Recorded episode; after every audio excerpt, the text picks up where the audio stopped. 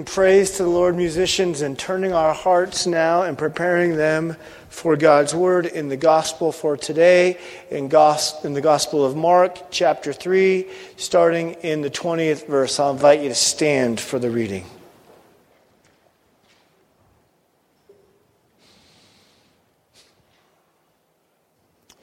Then he went home, Jesus, and the crowd gathered again so that they could not even eat. And when his family heard it, they went out to seize him, for they were saying, He is out of his mind. And the scribes who came down from Jerusalem were saying, He is possessed by uh, Beelzebub, and by the prince of demons he casts out the demons. And he called them to him and said to them in parables, How can Satan cast out Satan? If a kingdom is divided against itself, that kingdom cannot stand. And if a house is divided against itself, that house will not be able to stand. And if Satan has risen up against himself and is divided, he cannot stand, but is coming to an end. But no one can enter a strong man's house and plunder his goods unless he first binds the strong man. Then indeed he may plunder his house. Truly I say to you, all sins will be forgiven the children of man, and whatever blasphemies they utter. But whoever blasphemies against the Holy Spirit never has forgiveness, but is guilty of an eternal sin. For they were saying he has an unclean spirit. And his mother and his brothers came, and standing outside, they sent to him and called him. And a crowd was sitting around him, and they said to him, Your mother and your brothers are outside seeking you. And he answered them, Who are my mother and my brothers? And looking about at those who sat around him, he said, Here are my mother and my brothers, for whoever does the will of God, he is my brother and sister and mother. The gospel of the Lord. Amen. You may be seated. This past week, in both morning and evening sessions, we learned, and our boys and girls in Vacation Bible School learned, about the victory that we have in Christ. Each day, I would ask the children, Who's going to win? We had a little cheer going on. Who's going to win?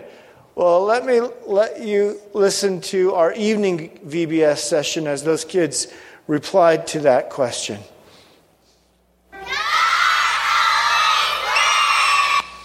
And so as you heard, I, I, you can listen to the morning session, but you can't understand it as well as the evening session.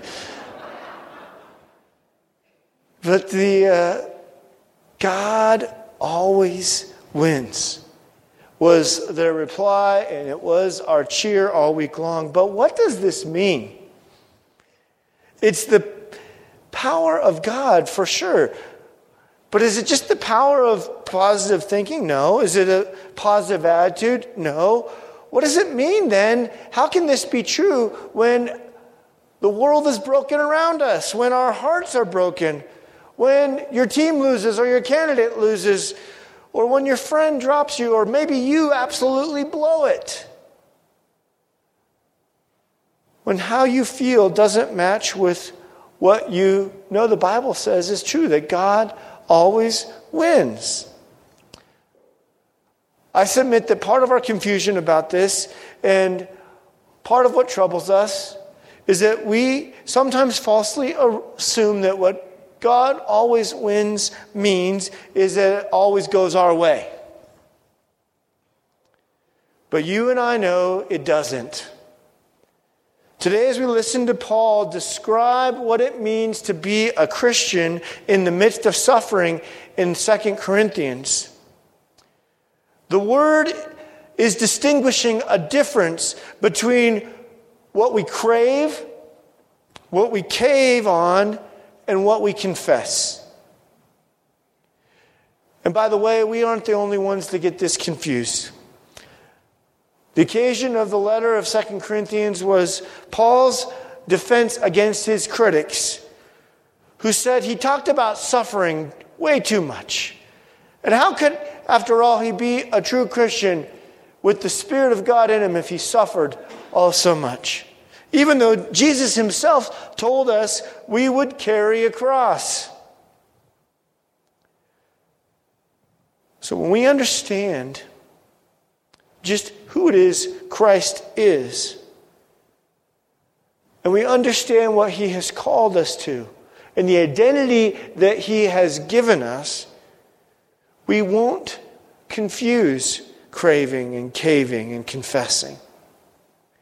Then you too, even with the awareness of how broken the world is, or how sometimes broken we are in our own lives, in our own hearts, we can understand, even in the midst of all of that, what Christ has done, who he is, and who he's called us to be. So we too, yes, we too, with our children, can confess God always wins. Let's begin by understanding this crave this craving that we have. In our false human idolatries, we often, and it's popular to believe these days, that if we crave it, that must mean that's who we are. Now, this is a double edged sword. If we believe that, on one edge, it leads us to ignore God's clear commands for what's right and how we are to live. On the other edge, we miss God's grace because we think, oh, because I crave this, I must not be a Christian. What we have to understand, and I like how one pastor put it, is we have a choice between being under the Word of God or putting ourselves over it.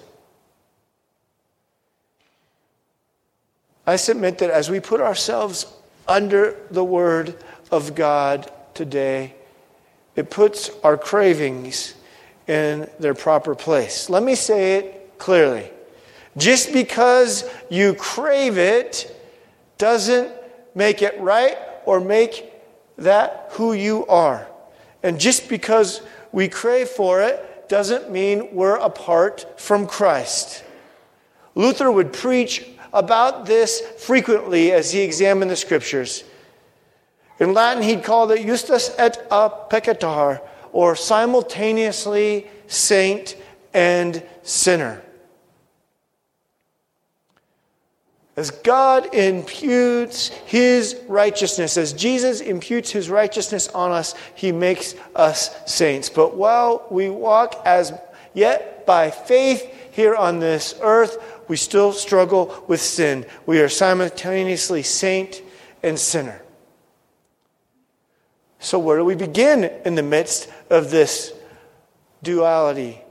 Well, our own Dr. George King, who went to be with the Lord on Easter Sunday in 2014, would write about it as he talked about why Luther began the small catechism with the Ten Commandments describing our faith in Christ and needing the Word, His commands to lead us and guide us. First, to show us how to live. And second, to show us that we don't measure up and that we need the gospel.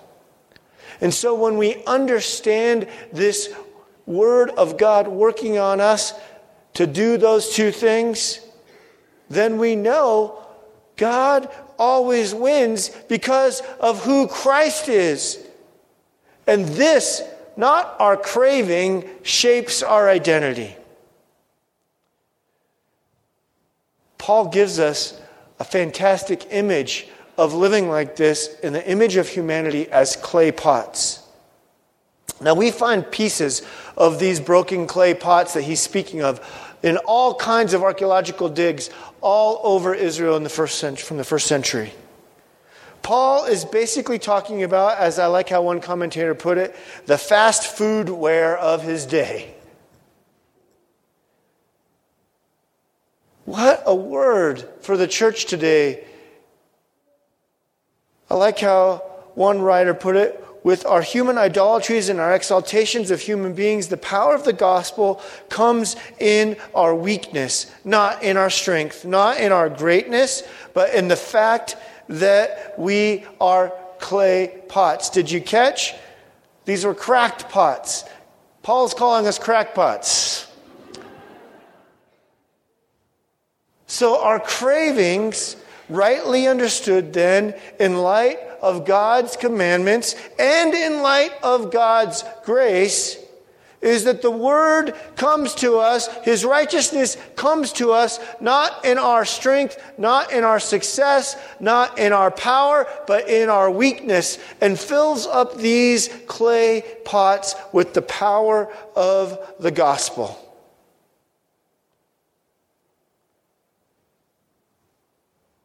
And that reminds us that our cravings don't define us, Jesus does.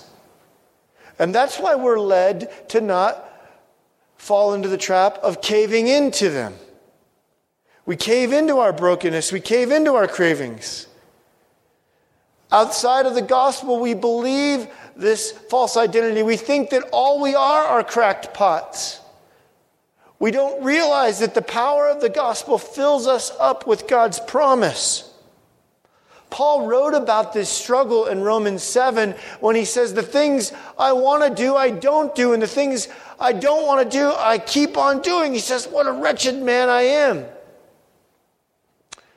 But then he remembers the gospel as he begins chapter 8 and says, But thanks be to God in Christ Jesus for the free gift of eternal life. He fills up these cracked pots, these earthling vessels, with the good news of the gospel. The solution isn't to cave in and separate ourselves from the love from God or to think that caving in will separate us. There is redemption for those who come to Christ. Those who love Him do what He commands to be sure. But when we fall down, when we cave in, when our weakness takes over, we're reminded to call upon God's redemptive power again. When we cave into the crave and celebrate it, though, we miss out. We miss out in so many ways when we just celebrate that craving and that caving. Because we miss out on the gospel that God wants to pour in to us. God wants to redeem us. And when He fills us with the gospel, we may be pressed, as Paul would write, but not crushed. That pressing comes from the outside, to be sure, and the pressures of the world around us, and it comes from within. And when we live a life of craving and caving, it does become a crushing blow because those those gods will never satisfy. They'll always ultimately fail us. We see it in the world around us, we see it in ourselves. The crushing blow of suicide has impacted our community in Albuquerque all too often this past year. And once again, this week we received heartbreaking news of celebrities who were crushed as we walk the road of this gospel promise, we need to be bearers of hope to all those around us. As one who's walked the road of depression in my own life, I can tell you all of us need the bold love of those bearing the name of Christ to not simply tell us to try harder but to tell us in our weakness, Christ will fill us up. In our cracked, human, frail nature, in our weakness, in our emptiness, the gospel comes. That there is true hope, not because of us, but because of what Christ has done. Our cravings don't define us. Affirming them and caving doesn't solve it. So, what do we do? How then can we truly proclaim that God always wins? And that leads us to what we confess Thanks be to God, as Paul wrote in Romans. For God has done what the law, as he writes, weakened by our flesh, could not do by sending his own Son in the likeness of sinful flesh and for a condemned sin in the flesh, in order that the righteous requirement of the law might be fulfilled in us who walk, catch this, who walk not according to the flesh, but according to the Spirit. Not my power, but the Spirit's transforming power of the gospel filling this earthly vessel. Our identity then is found in our baptism, where Christ claims us as children of God. In our confession each week in the Apostles' Creed, we put ourselves under the Word, under the Lordship of the Father and the Son and the Holy Spirit. That's whose we are and who we are. When we confess our sins, God, who is faithful and just, will forgive us because of his promised word. And so we walk no longer in the flesh, but by the power of the Spirit to follow God's commands. Our confession begins with God's word and leads us to walk according to the Spirit. That's where hope is found. Paul will explain to those who think that crackpots that suffer may be a sign of our weakness and an absence of God, will actually let us know that that's actually where grace abounds. These throwaway pots, that's you and me, because what we deserve for our sin is to be thrown away, but God has a different plan. Instead, in Christ Jesus, when we call on His name, when we seek His redemption, when we allow that to be our identity, we are made, being made into the image of God. Stunning, unmistakable works of art. As he writes in our text today in verse 7, but we have this treasure in jars of clay to show that the surpassing power belongs to God and not to us. To quote. Kent Hughes, he wrote, The equation for power is my weakness plus God's power equals God's power. So let's review these words of hope one more time. We are afflicted in every way, but not crushed. The confessional life isn't easy, it's not pain free. We are called to follow God's commands in every way, but this world cannot ultimately defeat us. Now, next verse perplexed, but not driven to despair. We might be completely baffled by what life brings us. But our inability to understand it does not negate the promise or our hope. Then we're told this persecuted, but not forsaken. Just because we are attacked doesn't mean God doesn't have our back. Persecution does not mean he abandons his chosen vessels.